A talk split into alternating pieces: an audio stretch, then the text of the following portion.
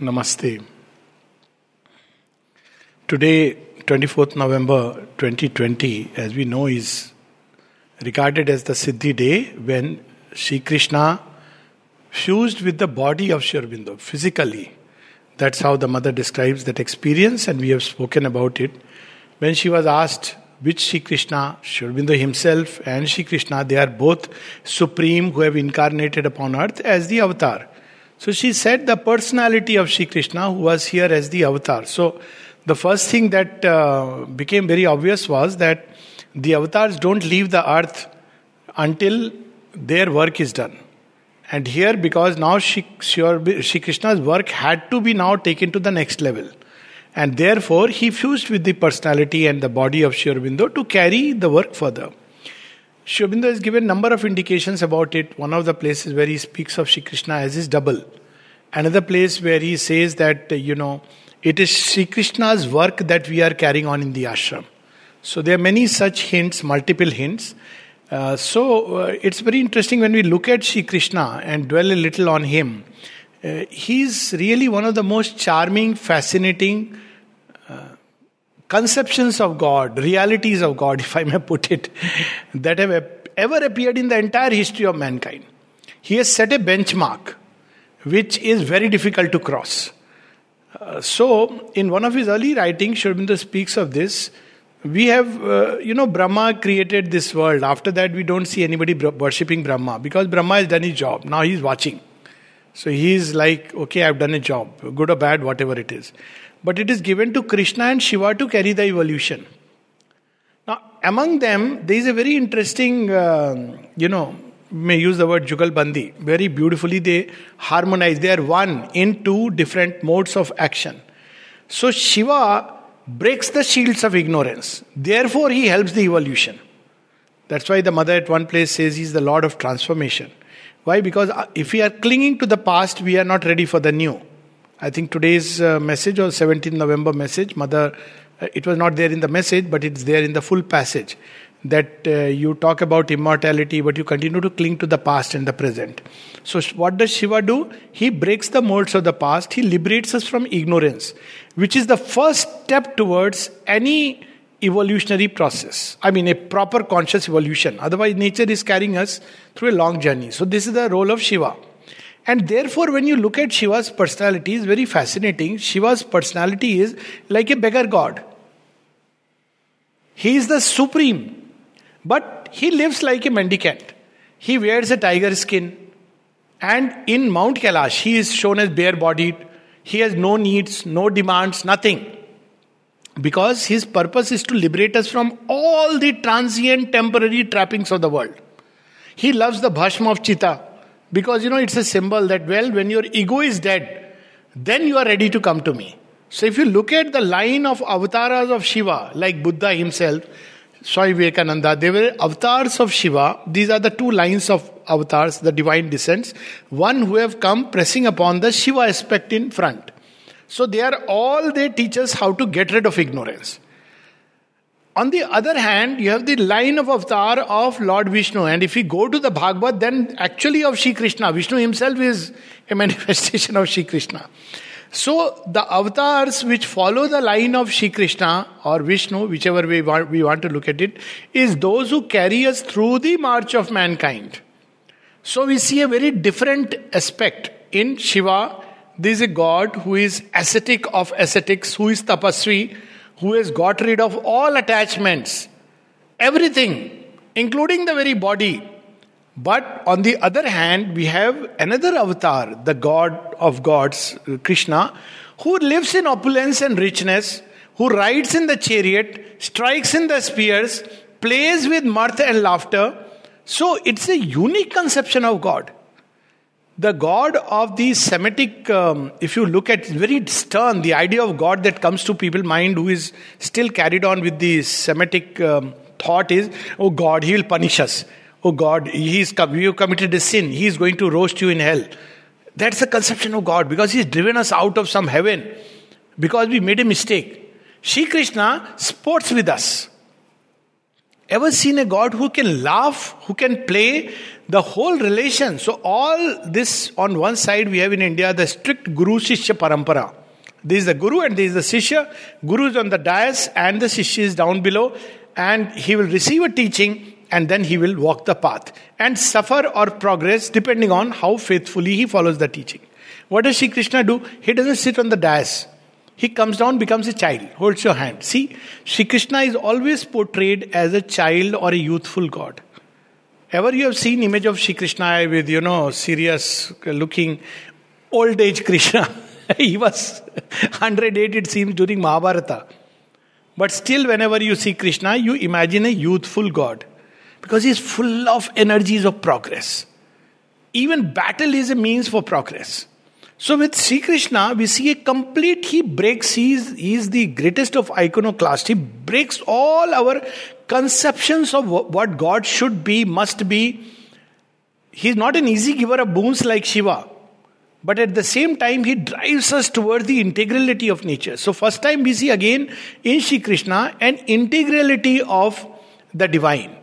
So, we see in the Gita a beautiful synthesis of the three main strands of human nature, three main aspects of our nature, which is in psychology we call them as conative, cognitive, and emotive. Actually, these are the three words we use. So, what is conative? Will, which determines actions. What is cognitive? Thought. And what is emotive? Your emotional being. Sri Krishna actually combines the three.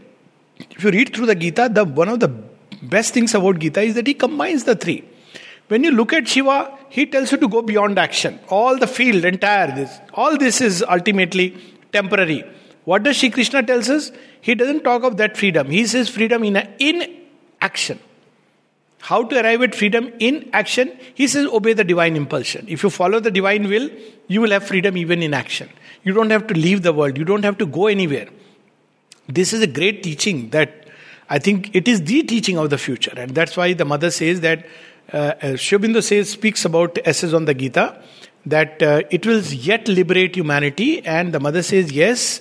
Um, and with the new edition, the second edition, which, you know, with Sri writings on the Gita, his translation, actually it's not just a translation, but his whole experience flowing through, the action has become much more prominent. So, what is that teaching? That wherever you can be, at one place, Mother summarizes the teaching of Sri Aurobindo. Shurbindo came to teach us then that one need not leave the world to find God. That we need not have limited beliefs to enter into relations with God. Even the atheist and the agnostic is God hiding himself. That's what Sri Krishna declares. Whatever way men approach to me by whatever faith, now, this power of this sloka, Sri Aurobindo writes in one of his aphorisms. What does he write? Even atheist and agnostic, when they are seeking and they declare that, you know, there is no God, still they are in love with Krishna. Can we ever imagine such a wide, vast Catholic teaching?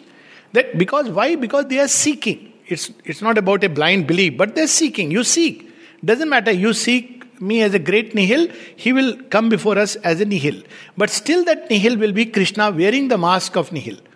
So, this thought that the divine is so vast and the God of the Gita is immanent in every atom of existence, you can offer him a leaf, a drop of water, everything he will accept. It's not like don't do this, do this. Sometimes people, you know, talk about this even in the context of the samadhi. Oh, this is ritual, this is religion they've mm, gone back into the past because leave aside Mother and Sri Aurobindo, they've not understood what they have said. If you go back to Sri Krishna, Sri Krishna says, Patram Pushpam Phalam Toyam, you offer a leaf, a flower, and I receive it. Wherever, it doesn't matter. You may be anywhere in the world. So she says that Sri Aurobindo came to teach us that the divine is everywhere and in everything. And if we do not find in him, it is because we have not taken the care to find him. So this is a very vast teaching. The other aspect, the third aspect that we see in Sri Krishna, which is very wonderful. People often compare Veda, Vedanta, and Sri Krishna, and they even go on to say that Sri Krishna is essence of the Upanishad. That uh, what is truth in the Upanishad has been uh, milked by Sri Krishna and offered to us. But it's not as simple as that. There is something which Sri himself declares, which Sri Krishna released upon earth and that is true bhakti and devotion. He says before that, there was meditation and worship. So you have ritualistic worship in the Vedas or the Vedic times. Now, of course, deep inside what the rishis felt, we are not talking about that. But Sri Krishna came to show to men that there is a shorter approach to God. And what is that shorter approach? Never before you find such a tremendous power that someone is saying, सर्वधर्मान परित्यज्या मामेकम शरणम रजा अहम तो सर्व पापेभ्यो मोक्षिष्यामि माशुचा Surrender to God and He will take care of everything. Even He makes it so clear Yogashem Bahamyam, I'll take care of all your daily needs, everything. So here is a God who is promising to us everything. In return, all that He wants is surrender completely to Him. So if we really look at Sri Krishna's life and works, it is enchanting. Such a power. I mean, that's what we expect from divine. We don't expect divine to come and tell us, oh, thou sinner, sit there. Oh, thou good deeds. That Chitragupta it suits. Yamaraj can do it. But for the divine, we don't expect that. And here is Sri Krishna releasing such an abundance of grace that doesn't matter. Even he goes on to say that even I am the one who casts people into Adam Gati when they act in an Asuric way. But when they touch rock bottom and they take my name, I release them. And they should be regarded as saints. Both aspects are there simultaneously. Now, what is this aspect? This many people find it that how can this be? How can God cast you down? It is to hasten our evolution. And when we look at uh, from Sri you know, one of his aphorism where he says, sin is a trick and a disguise of Krishna. Can we imagine that God even comes to us in the disguise of temptation, in the disguise of lure? It's so vast that I think humanity will take 100 years just to comprehend what Sri Krishna has said. Mother and Sri Aurobindo go far beyond that. The conception of God, I mean, experience, of course, but start with the conception of God which is integral. That's what Sri Aurobindo says in the synthesis. You must start with an integral conception of God. So the mother was asked, What is an integral conception of God? She says, You all make an idea of what God is and what God is not, what is divine and what is undivine. So it starts with God is out there. Divine is beyond all this earth. And what is all this? This is all uh, undivine. Then she says, as you proceed, you take one aspect and second aspect till you reach a point where even the divine and the undivine fuse. And then she says it is needed for action, but in reality. So it is such a vast conception, which is amazing. Now, all these are the basic fundamentals of Aurobindo's yoga. If you read through Aurobindo's yoga, these are the fundamentals. Some people are trying to turn them also into, you know, punishing and this, that, but actually, these are the foundation stones of yoga, which we see repeatedly in Aurobindo's and the mother's letters. Sometimes, when they assume a seemingly stern voice, it's for what? It's like a, you know, very benevolent and loving dad telling you, see, look here, you know, this, this is going to hurt you. But he's not saying when you get hurt, I won't be there. Look at the difference. Child, don't do it, you know, it'll hurt you. But at the same time, mother says, okay, you're hurt. Okay, I'm there. Look at the wonder. And we see such a beautiful combination of Sri Krishna and then to Sri Aurobindo. Eh, Sri Krishna taught the highest truth of love and surrender. Before that, you have all these philosophies, and people often talk about the heydays of India when there used to be debates and discussions. These were when India was fallen. Because if you look at the heydays of India, it was direct spiritual experience. They were least bothered about debates and discussion. Debates and discussions came when we lost the capacity to experience and we were all living in the mind. God is or God is not, is this or that is impersonal, personal. By then, India was on the decline. But if you look at the teaching of Sri Krishna, which is so far ahead. He says surrender, love, these are the crown. And even when he talks about the Gyan Yoga, where you detach yourself from nature, it is the beginning. And then through all kinds of works, you discover God. Now, if you look at the basic principles of Sri Aurobindo's yoga, the very fact it starts, take home point is integral yoga. You see that works, love, meditation, knowledge, they are all included as the yoga of the Gita. There is a difference, but we'll come to that. And then you see about surrender and love. Who personified in the age of Krishna? It was Radha. And with regard to Mother and who personified it? The mother. The difference is that during the time of the Bhagavat, Radha is not much into the forefront. But with Mother and Shurbindo said, Now we have had a Kurukshetra, we are going to have two world wars. Now you be in the forefront, you lead man. So, this is the other aspect. Then, one place the mother says that Sri Krishna came to teach the world that men can be free, you how to live freely and with delight. So we have two um, kinds of world views with regard to Sri Krishna. One world view is that world is a playfield of God. What is that playfield? Gopes and gopis. If you can surrender to God, it's a playfield. If you can see the immanent divine and have complete faith in Him, then world is a playfield. All is His play. If you cannot do it, then there is the battlefield. So the divine will manifest before you as I am death, the time, the destroyer. Now, this is a, another very wonderful thing about the Gita that the same divine who is playing the flute is the same divine who is destroying a whole nation and civilization and army standing on the battlefield as time the destroyer. And then when you see with Sri Aurobindo, you see absolutely very, very similar parallels. Leave aside the outer life. Actually, even outer life, somebody is not really gone into the details because Sri Aurobindo came prominent during the freedom struggle. So the Sri people know of his during the freedom struggle, and there he was already on the battlefield of Kurukshetra. he had to take it step further from there, and then of course the First World War, the Second World War, where it went beyond Kurukshetra, because the battle which had to be fought was now not just about India India's battle, Shri Krishna fought, saved India through Mahabharata. Now it was a question of humanity. So we see Sri Aurobindo sitting on his divine chariot, which is Sri Aurobindo's room, and conducting the battle, not lifting a single arm. Exactly like Shri Krishna, Sri doesn't lift a single arm. And yet the world becomes his instrument. There are his instruments, there are forces on the opposite side, and he's using both for the sake of evolution, exactly like Shri Krishna. But what, what was Sri Aurobindo as a child like? If you read through his stories, even in prison life, and you read about some of the anecdotes are there, you will feel the same youthful, mirthful God. It is unfortunate that that aspect of Sri hardly comes out. But wherever you read a little bit, and the way even, you know, he would laugh and he would be with people at one place, it was uh, somebody said, Oh, Sri Aurobindo, he used to be rollicking in laughter. Then Sri Aurobindo said, Not rollicking, laughter, yes. Can you imagine that people are playing cards and Sri Aurobindo is sitting there and uh, enjoying and, you know, reading a novel by the side, not sitting in some cave and meditating. And then he keeps it aside in half an hour and someone asks, Oh, you have read it? Yes, I have read it. Do you remember it? Yes. Ask me, ask. And randomly one opens a page and Sri could recite the whole thing from top to bottom.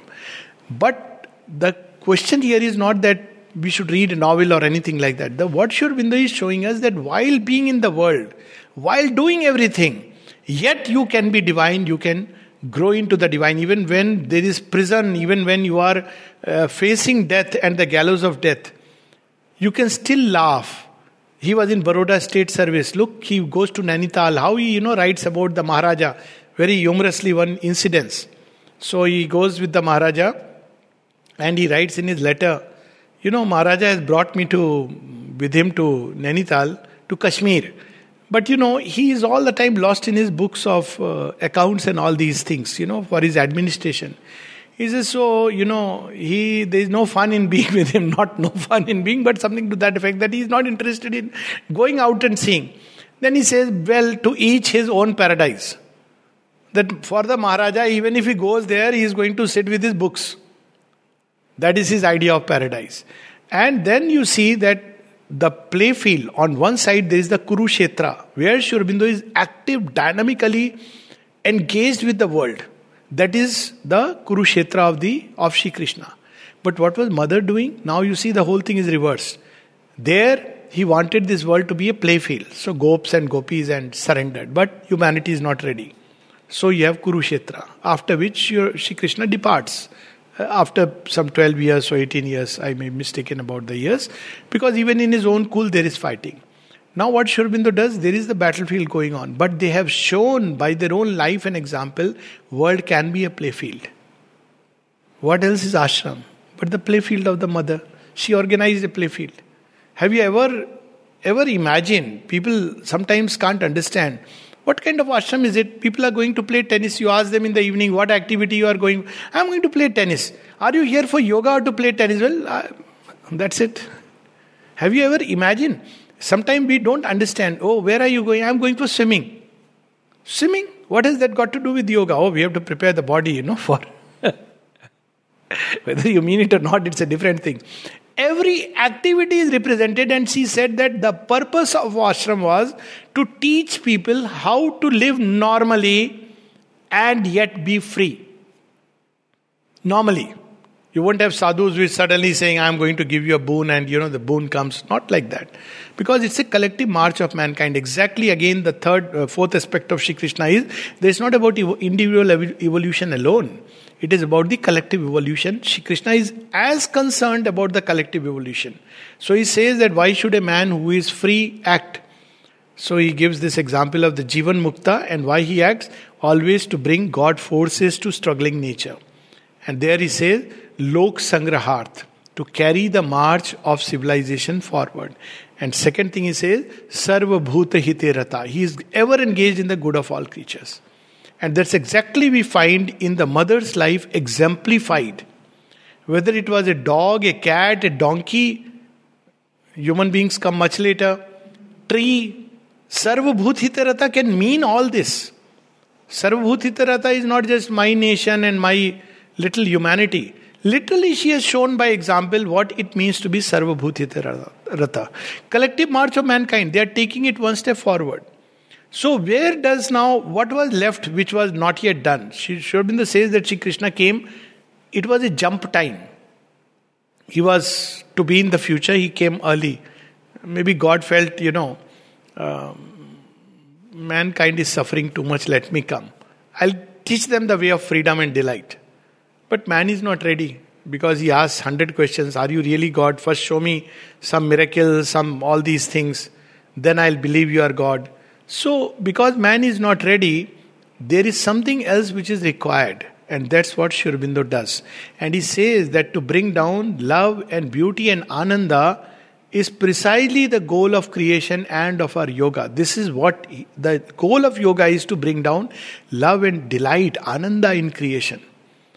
But we have found it from our experience that this cannot be unless the base of truth is there.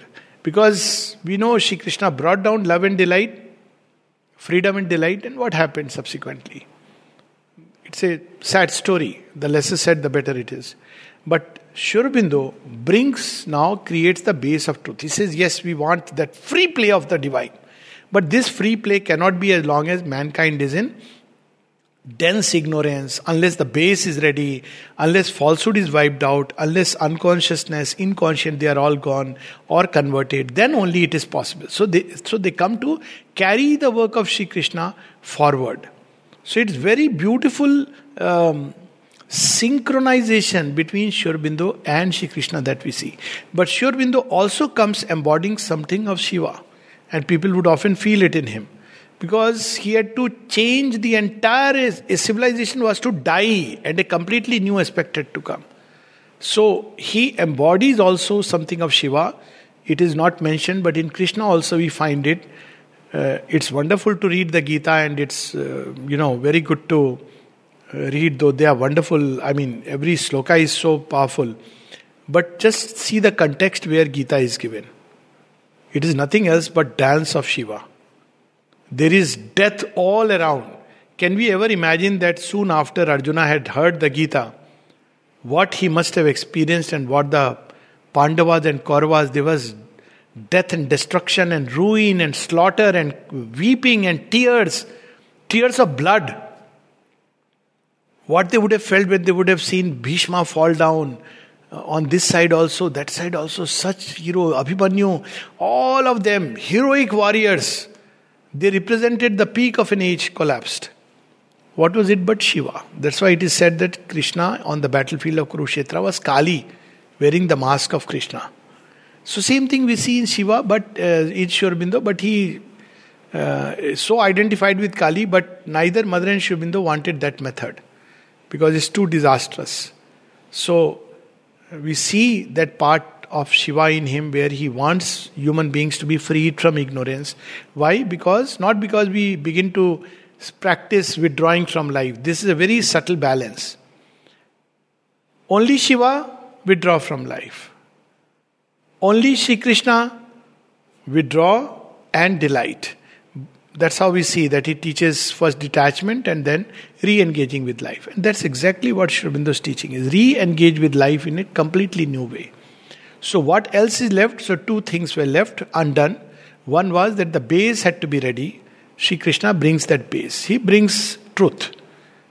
Second aspect is that Radha is behind, he, the mother, comes in the forefront because it's a new creation.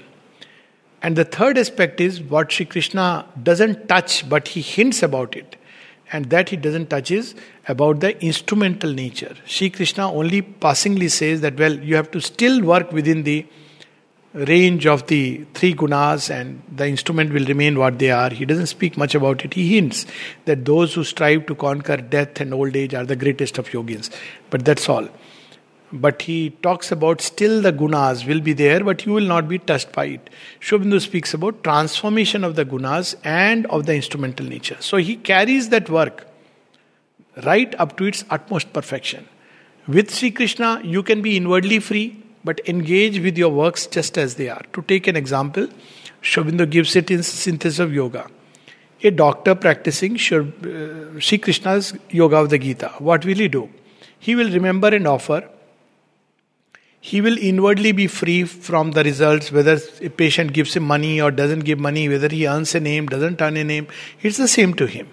He will know that his work is nothing but a trust from god. He will offer to god and he'll do it. But what will he do? The action will be as per standard textbook of medicine. This is the yoga of the gita. Sri Aurobindo's yoga? No. You can't be doing works of ignorance when you are inwardly free, you must bring a greater truth into medicine. There must be a better way to treat patients, to understand patients. Same thing with human relationship. With Sri Krishna, practice detachment. And you know, that's it. Love, turn your love to God like Mirabai. That's it. But Sri Aurobindo, no. Here too you can find God. Even in the smallest and lowest activities, you can discover God. Now, there is a difference. Same with whether it's engineering, running a guest house, or painting, drawing, everything. Music, there has to be a new way of doing, a divine way of doing. Not just inwardly, I will be in a very good state, but outwardly, my action will be within the range of the three gunas and based on the current understanding of things.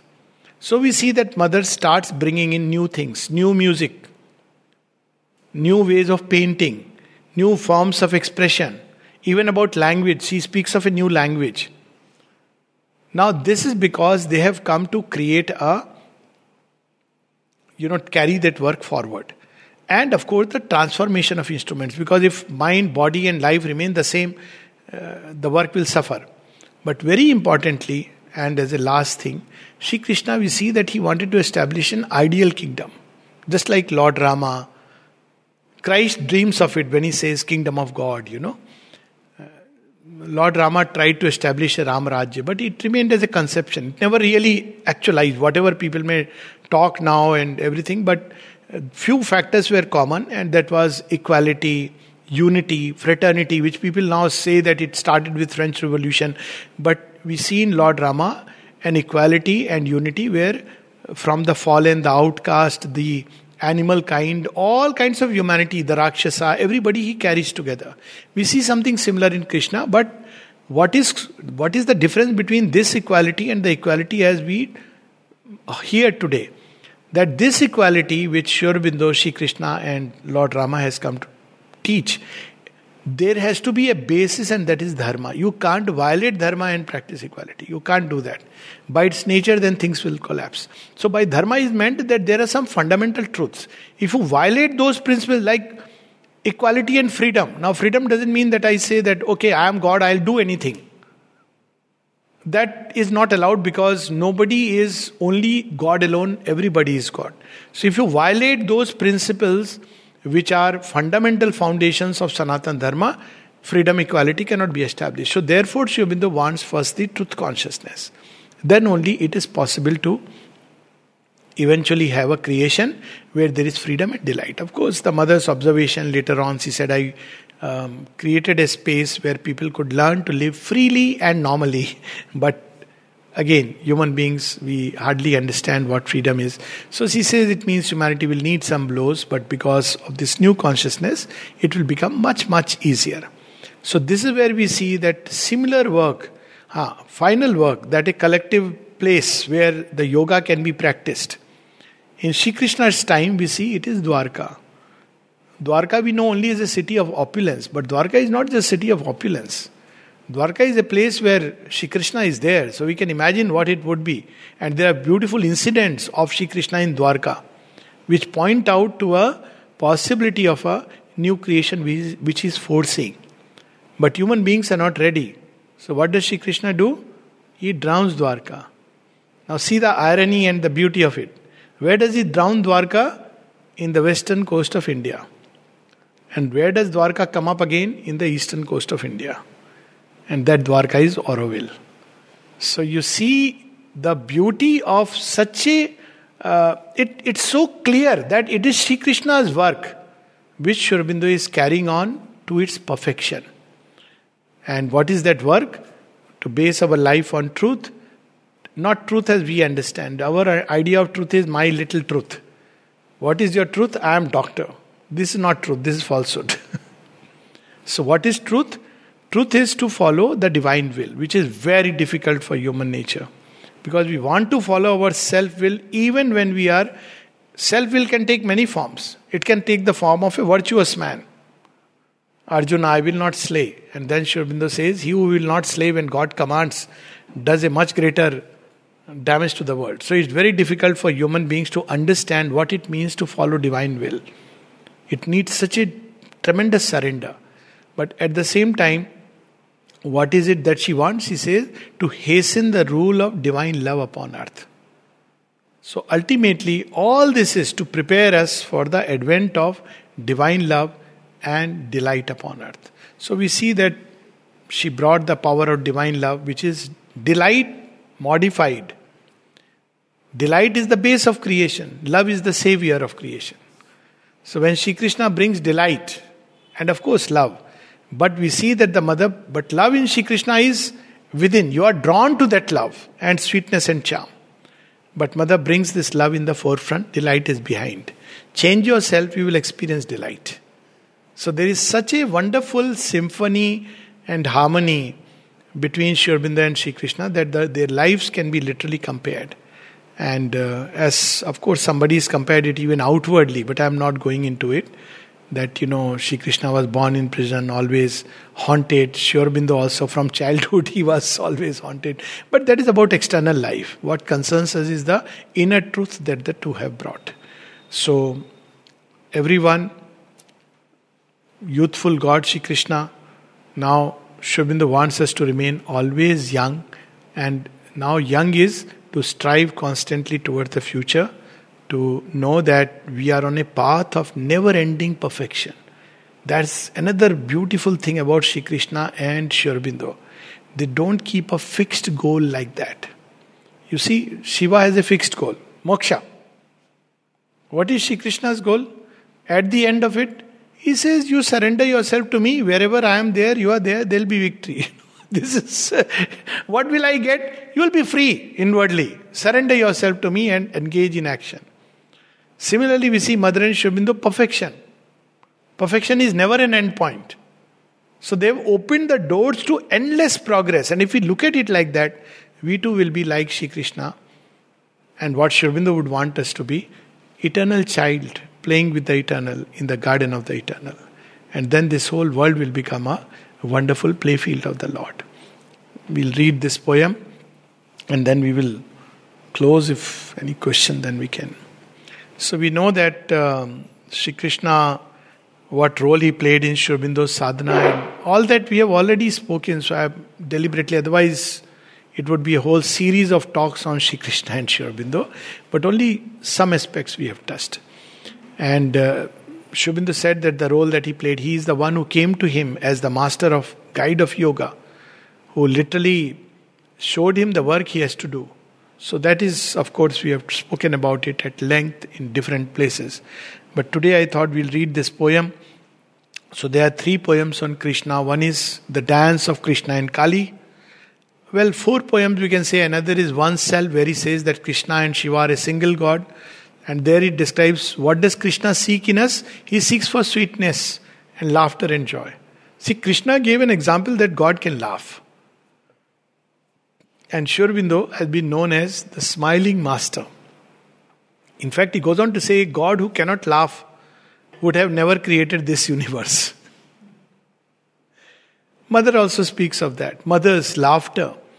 There is a very beautiful um, little um, something that she wrote to Tara, uh, Taradi, that to laugh with the divine is to be his friend. So, what it means to laugh? Someone asked this question. What it means to laugh with the divine? Very simple. When do you laugh? When you are full of trust. When you are full of faith in the divine, then you laugh. You laugh at everything. That's why she spoke of Champaklalji. Champaklal smile always. Smile in difficulty, smile in struggle, smile in suffering, smile always. So when can we laugh with the Lord? When we completely trust Him, and that is the sign of friendship with the divine. So, Sri Krishna also gave this role model. He can become a playmate, he can become a paramour. Ever heard of God as paramour? It's a sin. And Sri says that the world has been created in such a way so that the divine is our paramour. And what do we owe to the world? We owe it because of duty, something. But secretly, our soul is always in love with the divine beloved. So imagine God is paramour, blasphemy. Isn't it? Blasphemy laws don't apply with Krishna. Playmate. What kind of playmate? Sri Aurobindo uses the word trick and mischief. Can God be mischievous? Yes, He can be. Can He trick? Yes, He can trick us. Why? Because, well, He is full of delight. There is, of course, a purpose in His tricks and mischief. That I've used this story of Gagri Tutna several times. His mischief is royal mischief. It is to train us towards perfection. And then a God who can laugh and a God who can become our comrade on the playfield, battlefield of life. A God who is willing to drive our chariot while we get the crown. Who is the hero of the battlefield of Kurukshetra? Arjuna. But who is the one who was the ask Arjuna and say, Shri Krishna, you are the one. No, no, no, you take the credit. So we see the divine as hero, as the leader, as the fosterer, nurturer, trickster, playmate, paramour, friend. Can I mean in today's time? Sometimes I get very appalled when I see only you know uh, relation between the higher beings and lower is guru, sadgurus. People give lectures on who is sadguru, param guru, and other day I was uh, hearing Jagat Guru. This is something other than Guru also. He is also mother, father, friend, beloved, playmate, trickster. We have forgotten all that. That's why we have become so serious. And Sri Krishna teaches us to laugh, to smile, and be free. And we see Sri Aurobindo and the mother. How the mother has laughed with everybody. So many stories, which if we start narrating, there'll be no end. we'll cross tomorrow. And we see with Sri what lovely letters bringing out an aspect. And all this he was doing when he was on the battlefield. His letters to Niruddha, look at when he has written 30s, early 40s, when he was fighting a grim battle with the inconscient. And then he writes his letters in the same vein of humor to Dilip Kumar Roy, to Niruddha, to many others. That state of humor, laughter. So, all these are very unique aspects. So, let me close with, before I read the poem where we began with, that Sri Krishna set the highest benchmark for anybody who can be called as God in a human form. And the only one who crossed it is Mother and Sri Aurobindo. Because they set a much higher benchmark. They took it forward. They said, Why be only free and delight inside? In every activity will bring God. This is something very new and unique. It's not about just inner freedom. Medicine, practice differently. Cooking, practice differently. Eating, practice differently. Sleep, differently. It's not that you are inwardly united. Even the quality and whatever we are doing, play. Play differently. Not just about inner state, but your body, your cells, your actions, reactions, everything should be something new and different. So, the highest benchmark he laid, and it's in the history of spiritual history, you can see. Take up any mystic worth his name, all the rishis and yogis and munis put together, and take one Krishna. He'll difficult to cross. But somebody does cross it because he's none else but Krishna himself, assuming the new age. So people often say, you know, Sri knew all about Sri Krishna. Did Sri Krishna knew about Sri? Yes, of course. Doesn't he say, Sambhavami yuge yuge? Why we forgot it? He came as Sri. We are still looking, and Sri gives this hint in one of his letters. He says, you know, people expect that if Christ comes again, he will be born in Jerusalem, he will speak Hebrew. No, he will not.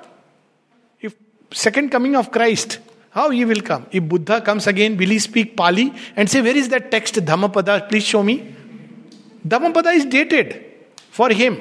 It's okay, useful for some. But if that's what he has come to give, why would he come at all? It is already given. Why would Sri Krishna come and only tell us that, okay, okay, read the Gita and everything is there? Yes, it is there. Still read the Gita, but he will rewrite the Gita which is what Sri Aurobindo has done, and take us beyond the Gita towards things which he knew, but he did not. What he will do? He blew the flute on the Yamuna. So Yamuna enjoys, and the Gopas and Gopis enjoy, and they dance and they laugh, maddened by the song of the flute. What will Sri Aurobindo do? Consistent with the age, there are many who will try to play the flute. But he will do something which nobody else can do, and that is he wrote Savitri. What is Savitri? Literally, there is a line in Savitri flutings of the infinite. Flutings of the infinite. There is no rhythm meter in the way we understand. Of course, we may try to put it in uh, slots. But the thing is same, same effect it has. Just like when Gop and Gopis got mad hearing the flute. He said, but still hearing the flute, going all the way to Yamuna. So he brought the flute to us, our doorsteps. Just read Savitri. So reading is very difficult. We don't know English. Okay, mother said, okay, I'll make it easy for you. I will recite Savitri. Just hear it. That you can do. All that you need is a tape recorder. So what else is Savitri but the flute of Sri Krishna? And of course, one Gita which Sri Krishna wrote in short period of time, Sri Aurobindo wrote 35 volumes. he said, There is lot which I need to expand. Sorry, folks, you guys were too busy.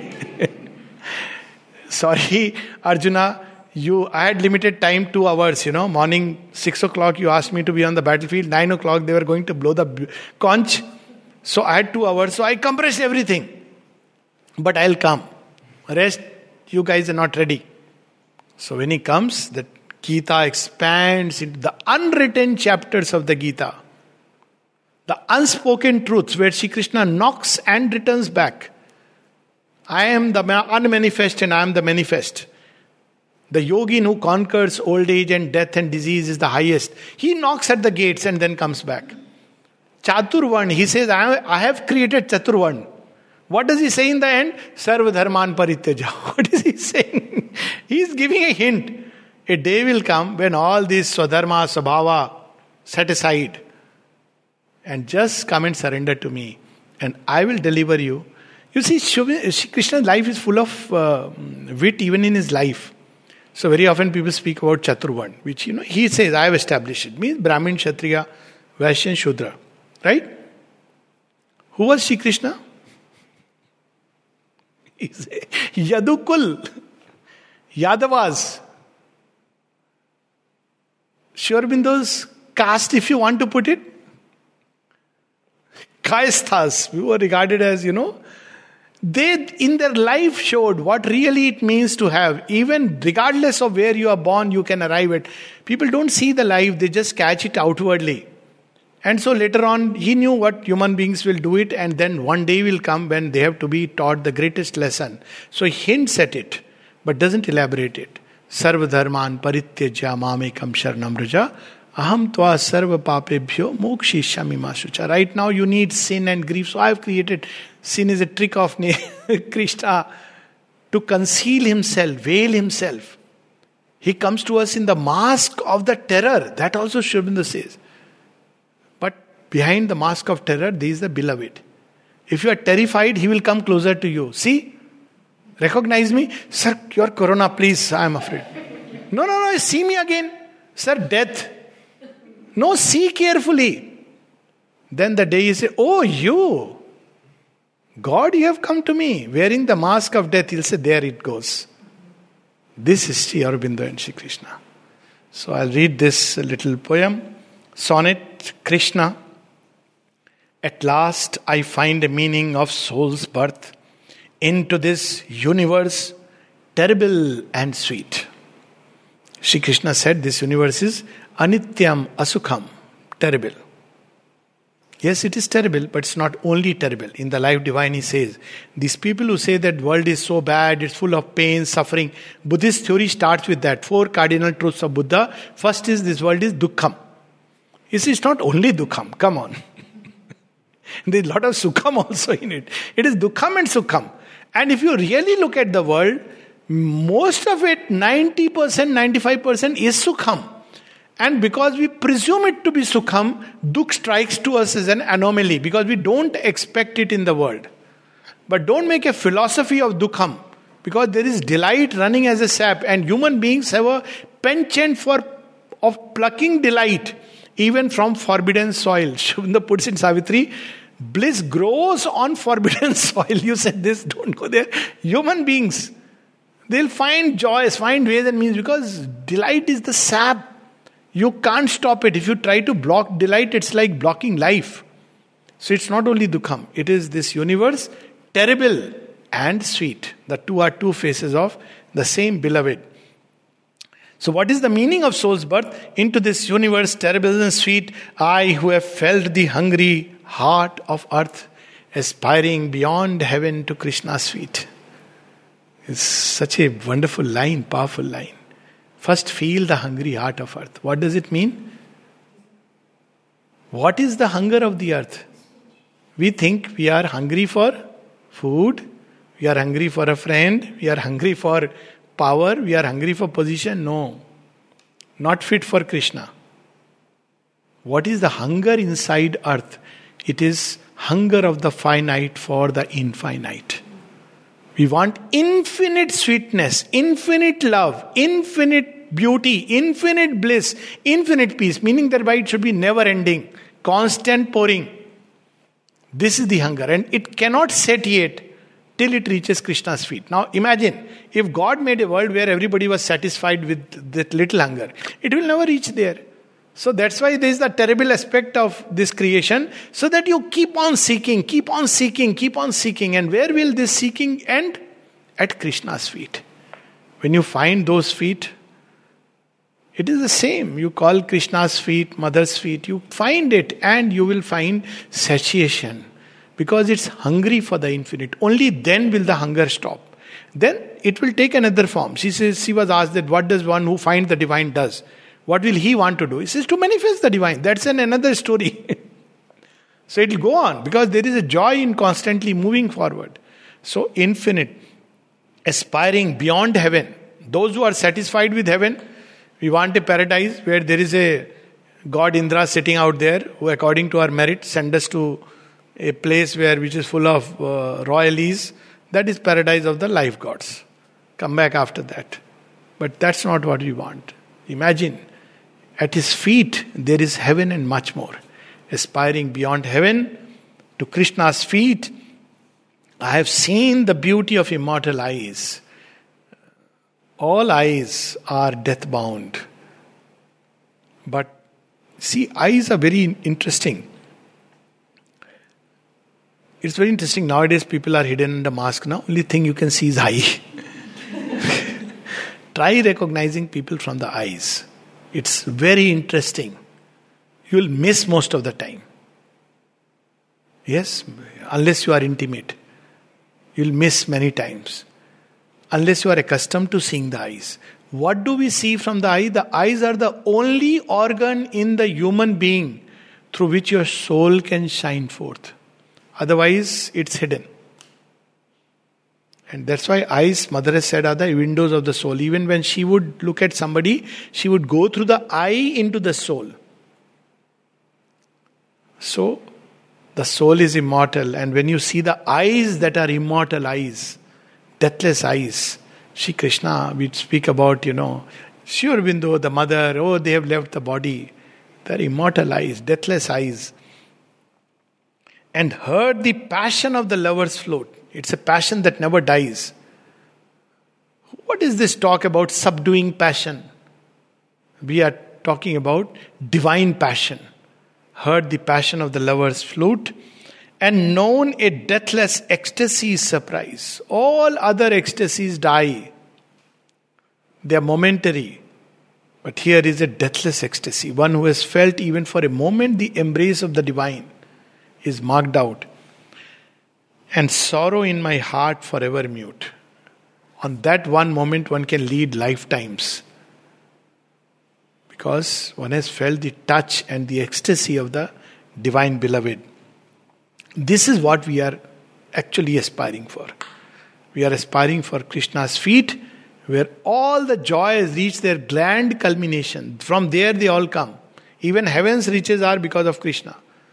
But when you reach those feet, you have no, you are fully satisfied. We are looking for that deathless ecstasy which comes by the embrace of the divine. So we are trying to embrace everybody so that one day, bhule bhatke, You'll say, Ho gaya? Okay, fine. now you have my embrace. And that's where deathless ecstasy surprise. And sorrow in my heart forever mute. Then there is no place for sorrow. Who can ever suffer after that? Even the Gita says, and Sri Aurobindo confirms, he says, finally, the completely getting rid of all sense of evil, sin, tendency, lower nature comes only to somebody who has become param drastva, one who has seen the Lord. Before that, without the vision of the Supreme, there will be things. So some people take it this way, oh, then it's impossible. That's a very wrong way to look at it. The other way is then we should strive for that. That's why I see bhaktas, what do they want? A glimpse of the Lord. People wonder, why are you wanting glimpse of the Lord? What is this kind of aspiration? Because a bhakta knows a glimpse of the Lord is enough to do everything. Just one glimpse. There are such fantastic stories of that. And then he describes the state when we draw near to him. How do we know we are drawing near the Lord? Nearer and nearer now the music draws life shudders with a strange felicity. The measure of suffering is the degree of separation we have from divine. As simple. Suffering is hell. We may be very close to the divine outwardly and yet suffer. That means I am inwardly separated. You may be very far from the divine outwardly and yet feel the joy, that means you are close to the divine.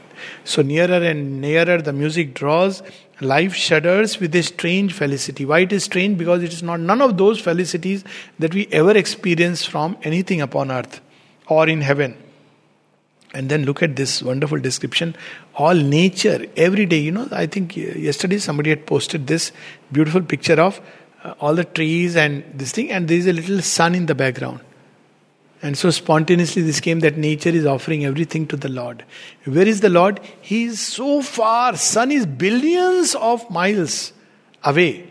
Yet, because he is moved by nature, he comes so close that it looks he is caught up between the trees. Isn't it? Look at the image, so beautiful it is. You just feel he's right there. So nearer and nearer, now the music draws, life shudders with a strange felicity. All nature is a wide, inanimate pause, hoping her Lord to touch, to clasp, to be. Three stages. You are seeking the divine and everything is going on. You know, Bhajan Mandali is going on. Sometimes you will see those dignified dances. Disco in the name of bhajans. Everybody is crazily. Somebody should announce Krishna has come. And it's worth seeing what will happen. Isn't it? Krishna has come. Oh, Krishna is, where is he? Where is he? Are he is right there. What are you doing? Stop dancing, you will find him. so, what happens to nature?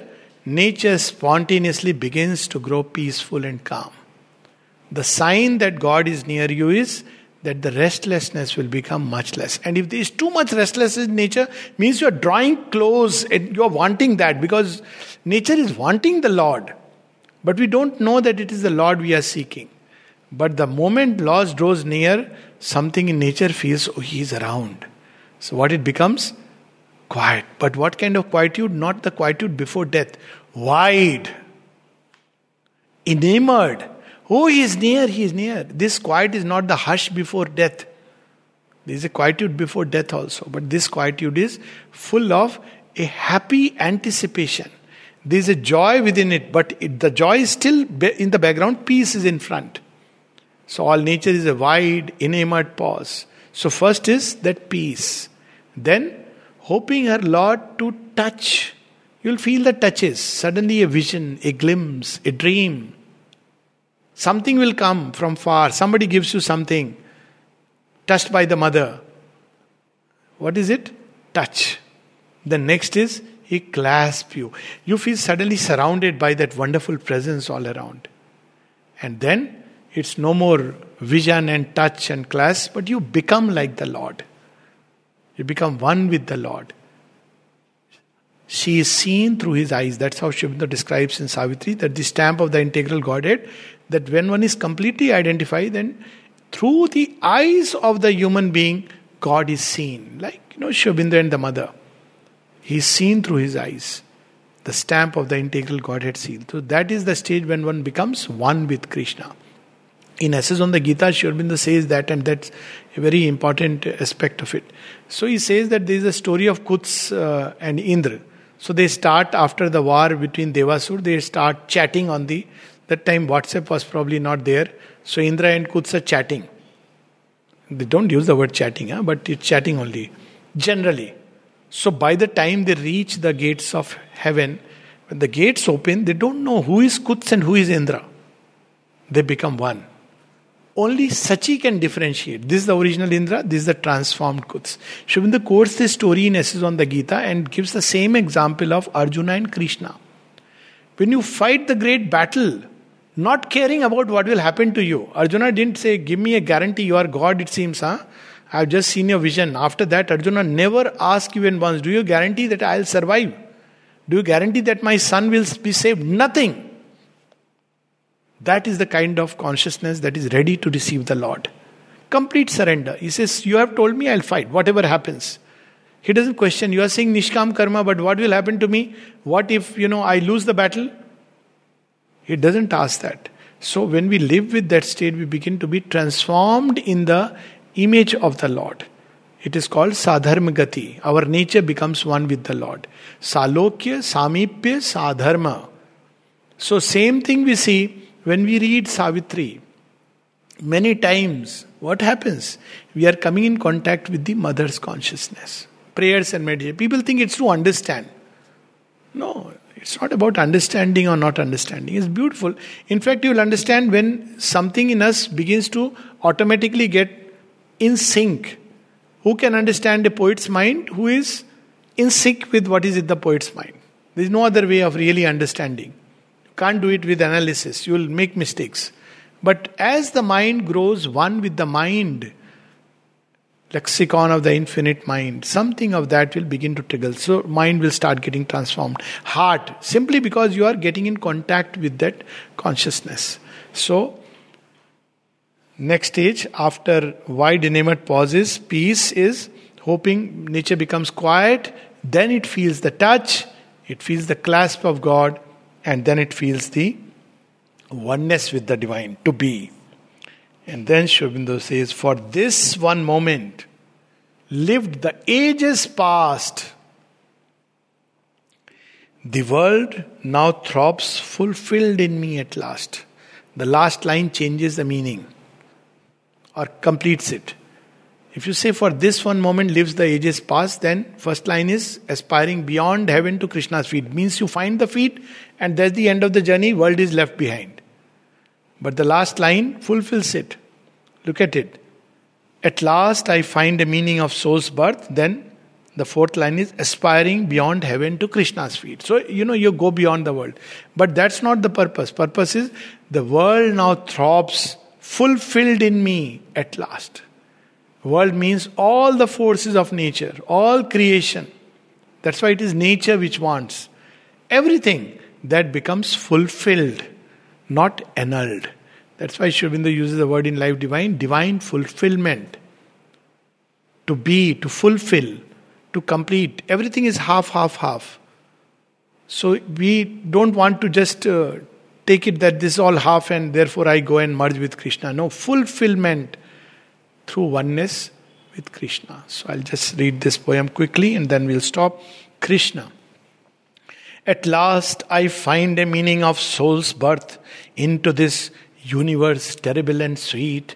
I who have felt the hungry heart of earth aspiring beyond heaven to Krishna's feet.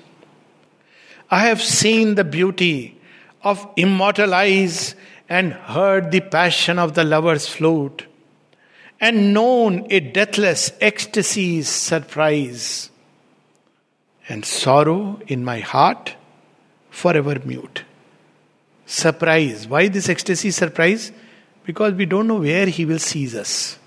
And Aurobindo says that one in synthesis. In the beginning, maybe we are not looking for the lover, but the lover may seize us by surprise. You are eating Golgappas on the road in discussing, and suddenly you feel something happens to you or you see something and your life changes. You walk into a bookshop, you are casually drifting around and you see a place and enter. That's why surprise. He loves to surprise us. When we least expect, we have made all our plans because we are unhappy with life. And he says, Here I am. So, all plans collapse. Oh, you are there?